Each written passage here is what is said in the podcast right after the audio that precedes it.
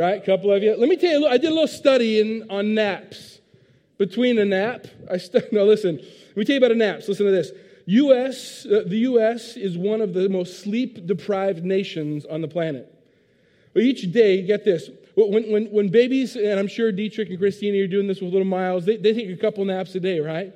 It's not long until we wean our children off of naps and put them right on to caffeine and energy drinks.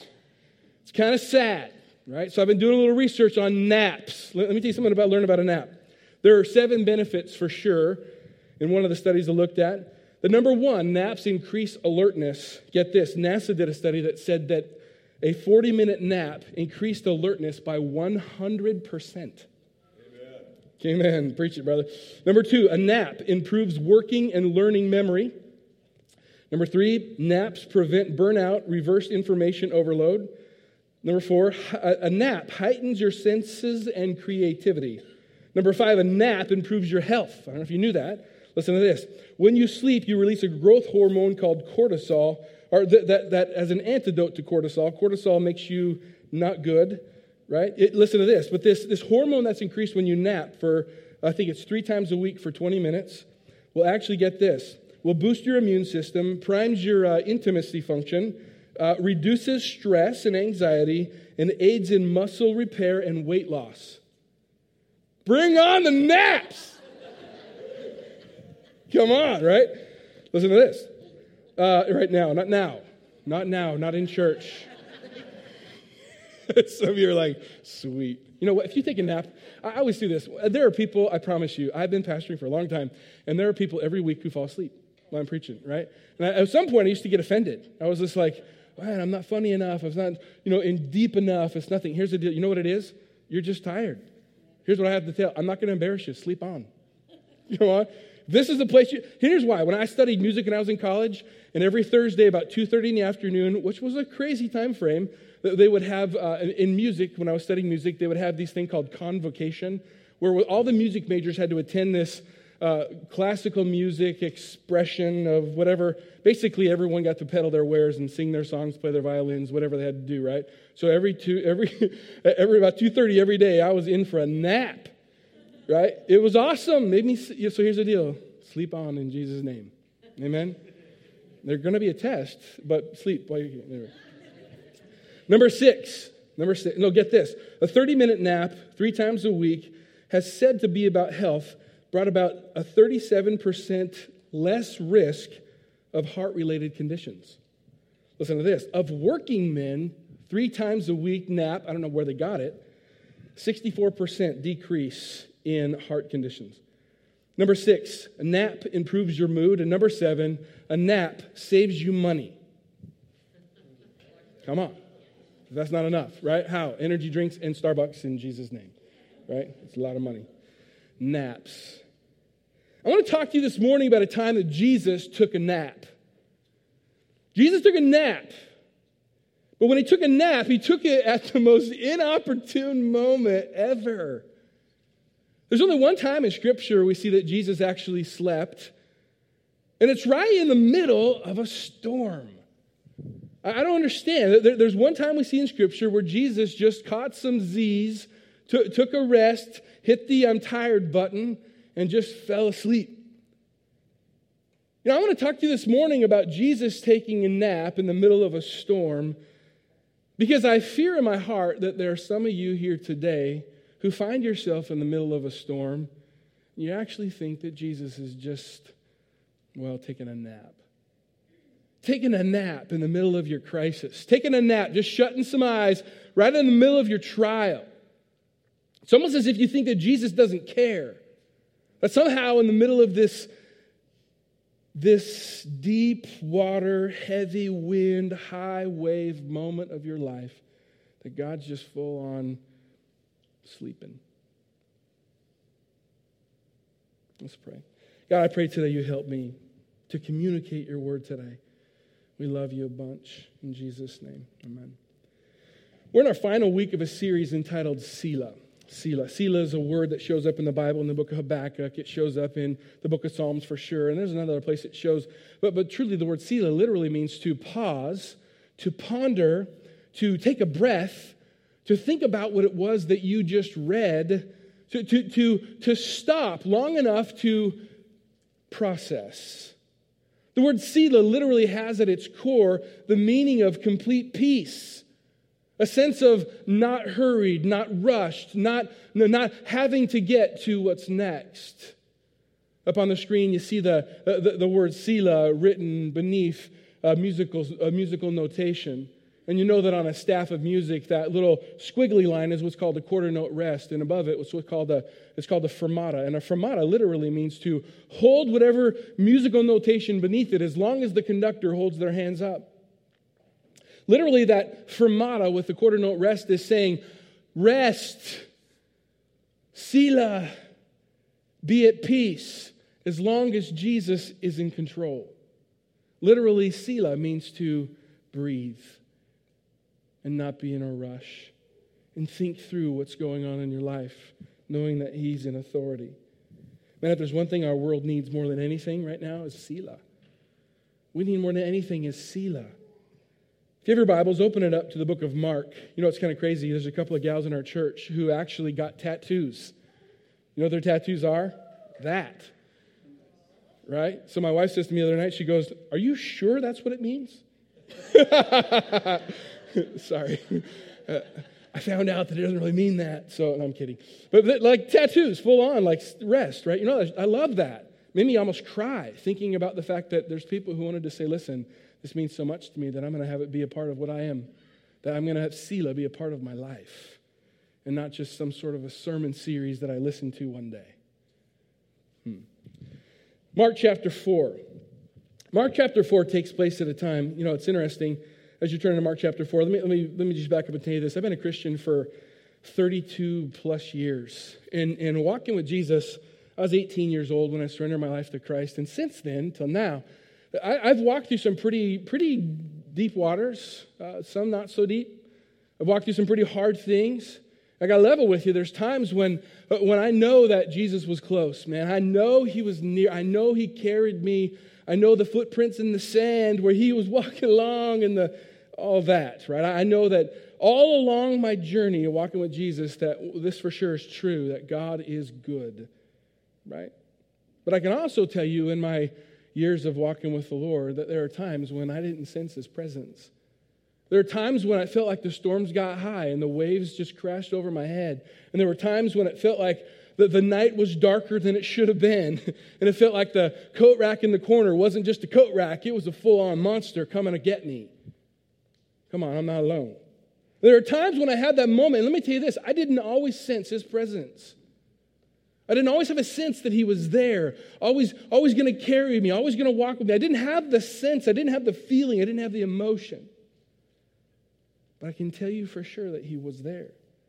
I can tell you for sure that he carried me. And I only know that because I've been on the other side of those, of those storms. I've been on the other side of those equations. And I can tell you that he truly was there but that my, my emotions were kind of wacky. And that even though I didn't sense him, didn't mean he wasn't there. It just meant that I, I was probably distracted or unaware, but he was always there. See, maybe you find yourself in the middle of a storm today. Maybe you find yourself in the middle of that trial, or maybe you're at the heels of, of, of just beginning to get into what you think is about to be a storm. Maybe you're on the other side of that storm and you don't have a sense that God's presence is with you. You don't have a sense that He's going to carry you through this thing or that He did carry you through this thing. In fact, the only thought you have in your mind is, Where are you, God? Where are you? And maybe in this moment in your life, you feel like that He's just somewhere taking a nap. Like He just doesn't care. That if He really cared, He would have told you in advance that there was a storm a coming. That if God really cared, He would have warned you about this impending pit that you're about to step into. See, if God really cared, and maybe that comment's been going on in your head and that question's been asked a hundred times, if not more. God, if you, if you really care, why didn't you? God, if you really loved me, then why didn't you? God, why didn't you help? And maybe that's what's going through your mind even right now. Can I just tell you this? If that thought or that question has ever crossed your mind, you, my friend, are normal. You, my friend, are normal. The real, the real question isn't about your normality. The real question is, is what about it? Is he really just unaware or doesn't care enough to actually just take a nap while you're struggling? Or is there something more? Is there something that we can see in this Mark chapter 4 passage of God's deep love and confidence to not only carry you through a storm, but get you to the other side and make sure you get there? Maybe that's what God wants to show you today. Let's take a look. Mark chapter 4, go down to verse 35. Remember, Jesus just finishes this long day of preaching, probably along several days of preaching, a bunch of time when he was uh, sharing his love with people, seeing healings and deliverances and all the things that were happening there on the shores of the Sea of Galilee. The crowd, the Bible says, started to push in on them a little bit. He gets pushed up with his heels to the back of the, uh, of the sea. He tells one of the guys, Hey, let's climb on your boat so I can finish up this sermon. Gets out on the boat, does his sermon, finishes it up, and then he says to his disciples, Hey guys, let's push away from the crowd a little bit and go to the other side. This is what he says Mark chapter 4, verse 35. As evening came, Jesus said to his disciples, Let's cross to the other side of the lake. He was already in the boat, so they started out, leaving the crowds behind, although there were other boats that followed. But soon a fierce storm arose. High waves began to break in into the boat until it was full of water. Jesus was sleeping at the back of the boat with his head on a cushion. Frantically, they woke him up shouting, Teacher, don't you even care that we're going to drown? When he woke up, he rebuked the wind and said to the waves, Quiet down. Suddenly, the wind stopped. There was great calm. And he asked them, Why are you so afraid? Do you still not have faith in me? And they were filled with awe and said to themselves, Who is this man that even the wind and the waves obey him? You know, I'm always, I'm always, every time I read the Bible, I, I'm always confronted with the reality that everything in the Bible has meaning. Every single word that's in the Bible, every single accent mark, uh, uh, the, the, the, Greek is a jot and a tittle, everything inside it, every little innuendo, it all matters. Why? Because the Bible, the Bible says, is literally living and breathing and sharper than any double edged sword. The Bible that you hold in your hands, I'm telling you, it is amazing. There isn't one thing in there accidentally. Every single word is deliberately placed in here. I love this. And, and, and every now and again, uh, I, I, I, get confronted with the reality of, uh, of is this going to show up to be true this week? Verse, verse 438 struck me this week, right? When, when Jesus says that he was asleep with his head on a cushion in the back of a boat. I wrote those three things down asleep, head on a cushion, back of the boat. And literally this week I said, God, there's something here. What do you want to say to what do you want to say to our church this week about you being asleep in the back of the boat with your head on a cushion? There's a lot of things we see here, and there's so much more as, as you start to dig around in your Bibles, there's so much that shows up. Uh, one of the questions that Jesus asked his disciples, in, in, in once he quiets the storm, now remember, Jesus didn't stand up at the, the, the front of the boat and yell, Quiet down! Literally, the Bible says he said quite easily, Be still. And it just stopped. The Bible says suddenly it stopped. It didn't say the winds just somehow eventually calmed themselves. It says it suddenly died down. Literally, just bam, wind, no wind. They were all in awe. They were like, what just happened? I always wonder, like, what, what are some of the things that Jesus might have been anticipating when he asked them this question? Why are you afraid? Do you still have faith in me? I wonder what kind of information he was trying to garner from them. You know, was he telling them that they should have come to him sooner while he was sleeping? What was Jesus saying? Hey, why are you so afraid? What was he trying to ask them? Like, why didn't you come and wake me up earlier? Or, or, or perhaps, why didn't you have enough faith to calm the storm yourself? I don't know. I, I, I don't really know exactly what Jesus' information was trying to gather from those questions. But I do know that some of us are confronted with those same questions. When in the middle of your storm right now, in the middle of your trial, that God would ask you the same questions Why are you so afraid? Do you not have trust in me? Do you not have faith in me?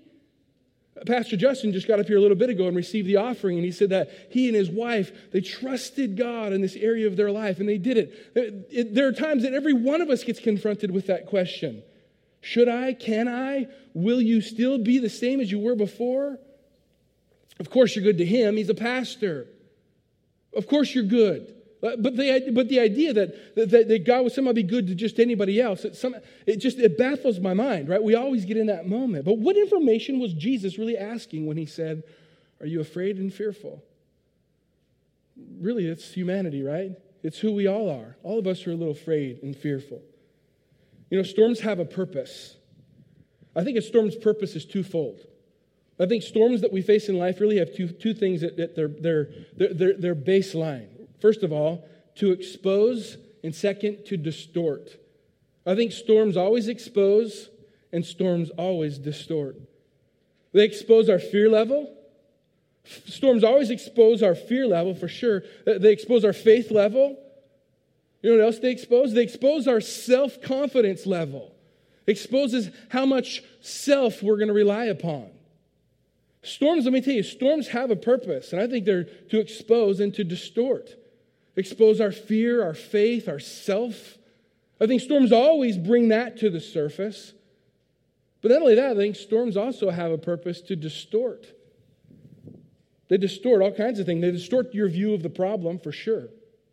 And they make the problem seem enormous. Storm comes to hit you, and you realize, like, oh my goodness, how are we going to get through this thing? There's no way. Uh, we're going down. We're going to drown. I mean, these guys were career fishermen who had been out on the Sea of Galilee, who had actually experienced a few storms, and they're coming to a carpenter asking him for help and saying, We're going to drown. And you get this idea that there was something about the storm that was pretty significant, for one, but two, they knew that they weren't going to drown. Most of those guys were well, well versed in how to handle storms. Yet still, a storm brought about a distortion of the truth. And that happens in your own journey of life. When you incur storms, the, the, the truth gets distorted in your life, and, and you, the, the, the, the, coat rack in the corner turns into a bigger monster. And the, the things that you didn't think now becomes things that you do think. And next thing you know, you're panicking about something because storms always distort. They distort the truth. You know what they also distort? They distort your view of God. You always ask, God, do you care? God, do you know? God, how could you leave me? God, how could you? It distorts everything. It's almost as if all the truth that you know to be true about God loving you and caring for you and never leaving you or forsaking you gets chucked out the wind that's blowing across your bow. And the distortion that happens when a storm hits, it's literally fulfilling its purpose to expose who you are and to distort the truth. Hmm. What's coming to the surface of your life in the middle of your storm right now? What's floating up to the surface of your life right now in a storm? What, what is the exposure of your faith or fear, or maybe even self confidence? What does it look like to you? Are you happy with it? You feel good about that? What is that storm distorting in your life? Perhaps the size and the, the magnitude of the storm, or maybe even the uh, maybe insignificance of who God is in your own life and distorting that truth to be in your life. What, what is that exposing in your life? Are you good with what you see? Because that's what a storm does. It exposes and distorts and then ends up making all kinds of craziness. And, and we find in this particular passage of scripture that Jesus was on in the middle of a storm taking a nap. Can I tell you this? How many believe Jesus was a spiritual being? Right? He's human completely, but he was also, I'm saying spiritual like we say spiritual. Like we say, that person's pretty spiritual, right? And, and what, we, what we mean by that is they're just like, they're like not acting human at the moment, right? Come on. Don't leave me out here alone. But you're like, wow, that guy's super, that lady is spiritual, right? Come on. Like Chandala spiritual. Like, I mean, come on. You, you know what I'm talking about, right? How many believe that Jesus was at least, at least spiritual, right? He had that part going on, right? Can I tell you this? You want to tweet something today? Tweet this. Sometimes the most spiritual thing you could possibly do in the middle of a storm, take a nap. Tweet that. Why? Is there some about this ability to rest, to be at peace, to, to Selah in the middle of a storm because there's a confidence and a trust that you may not know today? Hmm. Jesus was asleep in the back of the boat with his head on a mat, on a cushion. Three things I want you to remember today in how to deal with the storm. Three things that, that are truths, literally, that show up in every storm. First of all, know this. Number one, Jesus, in the middle of storms, rests. Jesus rests in storms. Translation Jesus doesn't panic. Jesus isn't panicky. Jesus doesn't panic around storms. He doesn't freak out. He, he doesn't lose his mind. He doesn't yell and scream, I don't know what's going on. Jesus kind of knows what's going on. He rests. Literally, Jesus is peace. Jesus is Selah. Jesus is completely at rest. Jesus is completely at peace. How could Jesus be at rest? Well, two things. One, I think he was super tired. I think he was super tired from preaching. I said this a couple weeks ago that statistics tell us and studies tell us that to preach a sermon, a 30 minute, 35, 40 minute sermon, is equivalent to about an eight hour workday. Hmm, go figure. And also, right, Jesus gets done preaching all day long, right? Probably a couple days in a row. So, so quite frankly, in the Greek, Jesus was whooped. I think Jesus was tired. How could he sleep in the back of the boat in the middle of a storm? He was tired. Secondly, I think Jesus could sleep in the middle of a crazy storm in the back of a boat because not only was he tired, but number two, because he was super confident. He was tired, but he was super confident. Confident in what? Well, confident in his ability to trust in the Holy Spirit to calm a storm. Jesus absolutely was confident in who the boss was. He knew that the storm wasn't going to be the, the end of him. He knew that the storm wasn't going to be the thing that was going to take him out. He knew he could trust in God completely. Jesus was super tired and super confident. He could rest because he was absolutely assured who was ultimately in control. By the way, Jesus' ability to sleep has nothing to do with his heart towards you. Jesus' ability to rest in the middle of your storm has nothing to do with his care towards you. It has nothing to do with his love towards you. It has nothing to do with how many cartwheels you can twirl in front of him. It has nothing to do with how many, how many good things you can do to stack on the good side of the scale in your life. Jesus doesn't just like, well, you know what? I'm going to just rest here for a while until she pulls off enough of good things and does stuff at the church. And next thing you know, then I'll go ahead and wake up and help out. That's how some of us think. Unfortunately, wrong, but I can tell you this Jesus rests in your life in the middle of a storm because He knows who He is. He knows who He is. He knows He's the storm stopper. He knows He's the storm allower. He knows what's going to be exposed as the result of this storm in your life. Hmm. Jesus can do anything. Listen to this. Number two. Not only does Jesus rest in the middle of a storm, but it says that he rests at the back of the boat. At the back of the boat. Let me tell you this everything in your Bible means something. Everything in your Bible means something. You got to know that. Everything means something. Jesus resting means something. Jesus at the back of the boat means something. Why, why, on earth did Jesus go to the back of the boat? What does that have to do with it? You know, a boat could have been, you know, it had, you know, 15 some odd people in it, so it wasn't super huge. It was, you know, probably you know, from that wall to me, not real big, you know, and somehow at the back of the boat, Jesus sat down. It's, it's, uh, all these people who were fishermen, they caught all the fish, they'd put them in the, in the middle of the boat. I mean, it was, it was a fishing boat, right? Maybe it was Peter's boat. We don't know. We know that Peter kept this boat because later on, after Jesus rose from the dead and Peter was discouraged because he doubted him three times, he went fishing again. Where? Probably on his boat. So we know that Peter had one. Maybe this was Peter's boat. Uh, maybe Peter knew that Jesus was probably whooped from preaching all day. And Peter said, You know what? We're already out here on my boat, so Jesus, I'll take it from here. Go ahead. Catch some catch some Z's. Go ahead and go ahead and sleep a little bit. I got this. I'll get us to the other side. Maybe Peter was just pretty happy and proud, and he just said, You know what? I'll take it from here. I'll take it from here. Has that ever happened in your life? When God begins to do something in you and you're like, you know what, God, thanks. I'll take it from here.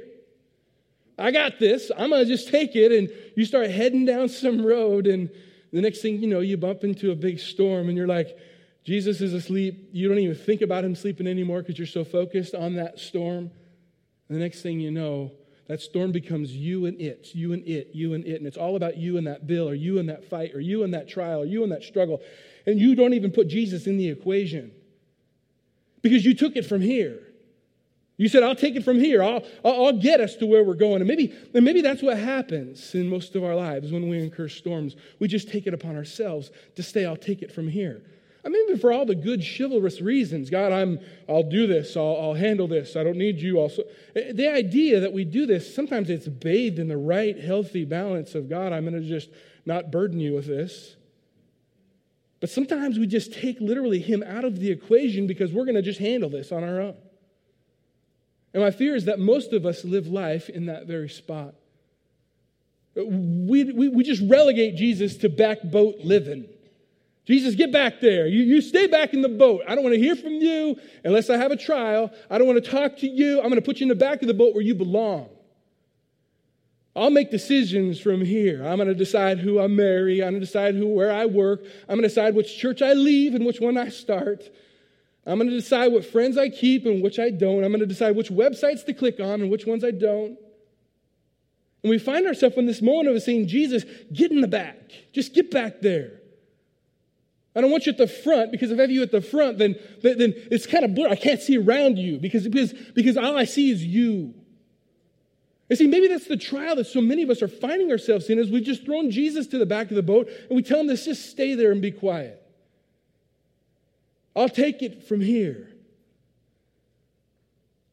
Maybe that's where you found yourself today. Maybe that's where Peter found himself. Maybe it wasn't Peter. Maybe it was all of the disciples. Maybe it had nothing to do with that. But, but, but what if? What if we've relegated Jesus to the back of our boat and just said, Stay there. I got this. Maybe that's why the, the wind seemed to hit a little harder. Maybe that's why the storm seems to be a little darker. Maybe that's why the, the, the waves, I don't know, just seem to be a little stronger. Jesus is at the back of your boat, and, and literally there's, there's no room for him at the front. Hmm. I wonder what Jesus going to the back of the boat really meant. I'm not so sure it was all Peter's doing. I got a, a, funny feeling that Jesus went to the back of the boat because he's not interested in running every detail of your life. Uh, what I mean by that is, is that Jesus gave you a brain. Jesus wants you to trust him. Jesus doesn't want to make every decision for you, he just wants to guide the ones that you're making. You know how I picture it is Jesus is a really good dad. Really good dads. You know what really good parents do? Really good parents don't make every decision for their children, they teach their children how to make really good decisions really good parents, uh, at first, little really good parents say, No, you have to eat that. No, you can't touch that. No, don't hang out with them. No, you can't stay out past midnight. No, you can't do this. No, you. And, and good parents really guard and protect, right? My, my daughter the other day, it was funny. I said to, she was, we were talking about some friend of hers who has a kid or something. And I, I said this phrase that I had said to them growing up all their lives. I said, Nothing good happens after midnight. Except this time I said, nothing, nothing good happens after 9:30. and she goes, Why do you keep changing the time? I was like, All depends on the age of the kid. Doesn't matter, man. Whatever happens after nothing good happens after 9:30. And she's like, That is just dumb. And I said, You'll use it, trust me. good parents teach their kids how to make good decisions. Jesus wants to help you make good decisions. He's there to love and care for you. You know, Jesus doesn't want to do is be that parent that says, when, when the child is 30, do this, do this, do this, do this, do this. You know, I wonder sometimes, like, why didn't Jesus warn them and say, hey, you know what? There's a storm about to come. You ought to stay next to the shore and just hug the shoreline as we go around this thing. It would be nice if he said that, wouldn't it?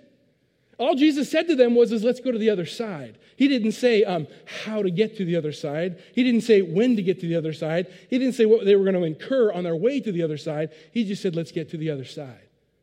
He left it up to them to decide. Now, they were career fishermen. My guess is, is they knew the weather patterns to some degree. I mean, they knew stuff. They didn't have the Doppler radar, perhaps, but they knew stuff. They knew what kind of time of year it was. They knew what, what, what weather patterns could happen at that time. They could have stayed near the shore. Instead, they went straight out into the middle, straight out to where the, the waves were higher, straight out where the wind was stronger, straight out where the night was probably darker. We do that, don't we? We have Jesus somewhere in the back of our boat and we just we just go for it and we just don't don't care. I think Jesus was at the back of the boat for one reason. It was to let them know hey, listen, I'm here for you. I'm here for you. I'll guide you. I'll, I'll help you. But I'm not going to make every decision for you. I love the fact that God wants us to grow up in Him. Why? Because He wants to have a relationship with you. There's nothing worse than having a relationship with a robot. Jesus wants a relationship with someone who wants a relationship. You realize that Jesus doesn't want you to be obedient so you'll love Him? He wants you to be obedient out of the love of what's right because you love Him. He wants you to do what's right because you love Him, not do what's right so that, you that He'll actually love you. And some of us have such a distorted view of God that if we somehow do enough right things, that He'll just love us a little bit more. He already loves you more than you could ever imagine. Your ability to be obedient has everything to do with your love of what's right, not out of the fear of being spanked. Hmm.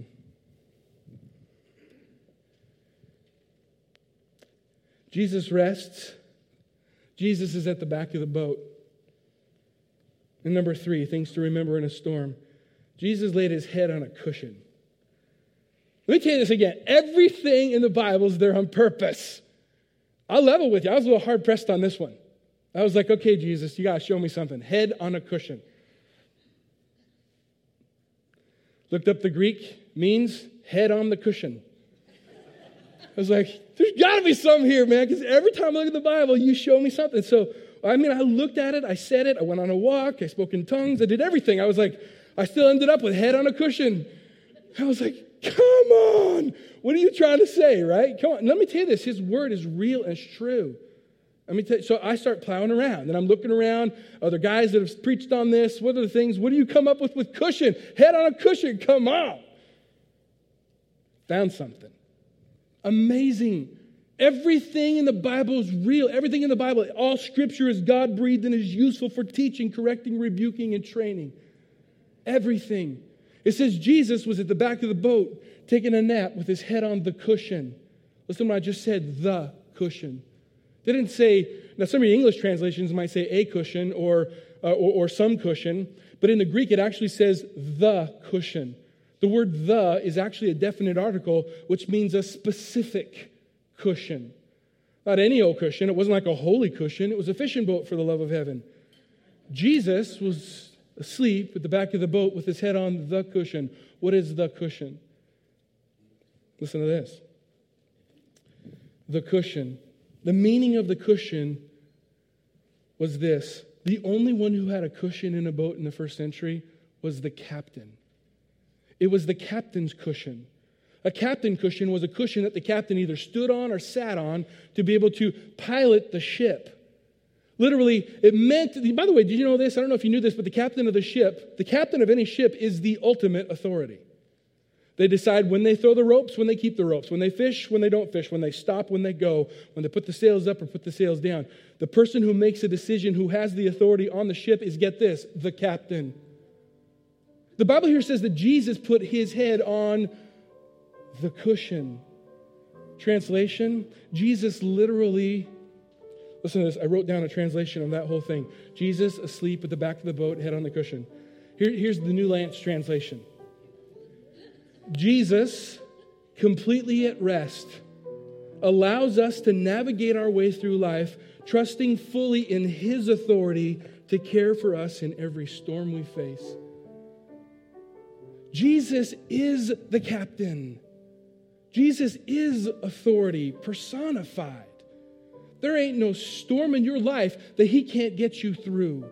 Jesus is asleep in the back of the boat with his head on the cushion because he's the captain, because he is authority. Translation, you're not. Storms scare you, they don't scare him. Jesus is resting. Why? Because he can, because he is authority. My fear is that too many of us think that we are authority, or get this, that the storm is the authority. And that the storm is going to determine our ability to get somewhere. Jesus is authority. The real question is, is, is he your authority? Does he have lordship of your life? Are you trusting Him as you navigate and make decisions to say, God, you good with this? Lord, we're heading this way. God, it's your plan. Lord, I'm stepping out. I'm believing you. And the whole while, you know what He's trying to show us? Is that He can rest in a storm because He is the boss. The reason you can't rest in a storm is because maybe He doesn't seem to be your boss. He is authority. He put his head on the cushion because he could. He's the only one in the boat who could. Perhaps today he wants you to know that he wants to be your authority. He wants to, he wants to not make every decision for you. He wants to help you navigate as you trust in his authority. Maybe it's in that relationship you're in. Maybe it's in that trial that you're walking through. Uh, maybe it's in the, the, the, decisions that you've made to trust or not trust. And God's saying, listen, if you'll allow me, I'll guide you through this thing. I'm not going to make every decision for you, but I'll guide the decisions you make if you'll trust me. Jesus isn't relegated to the back of the boat because it's insignificant. He's in the back of the boat because he, he wants to allow you to trust his authority as you navigate this course. Amen. Lord, this morning we come and we thank you. Thank you for who you are. Thank you that every word of Scripture is breathed by you. Lord, I pray today that the person who sits in this room today who has not allowed you to be their authority, that today they can surrender completely to who you are. They can cast all of their care upon you because you care for them. They can trust deeply in you for their salvation. Maybe that's you today, and you've never surrendered your life to Christ. But this morning you're realizing that you need to take care of that. If that's you, say, Jesus, I surrender me. I surrender all I am to you. I need you today.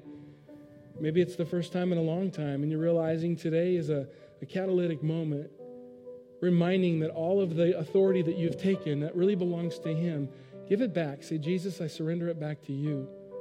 I don't need to get resaved, I just need to get realigned. Some of you need to get Jesus out of the back of the boat of your life to the degree that you trust Him and that He's not relegated as some sort of a safety plan, but He's the one who wants to help navigate and guide and lead you. God, we thank you for today. In Jesus' name, amen.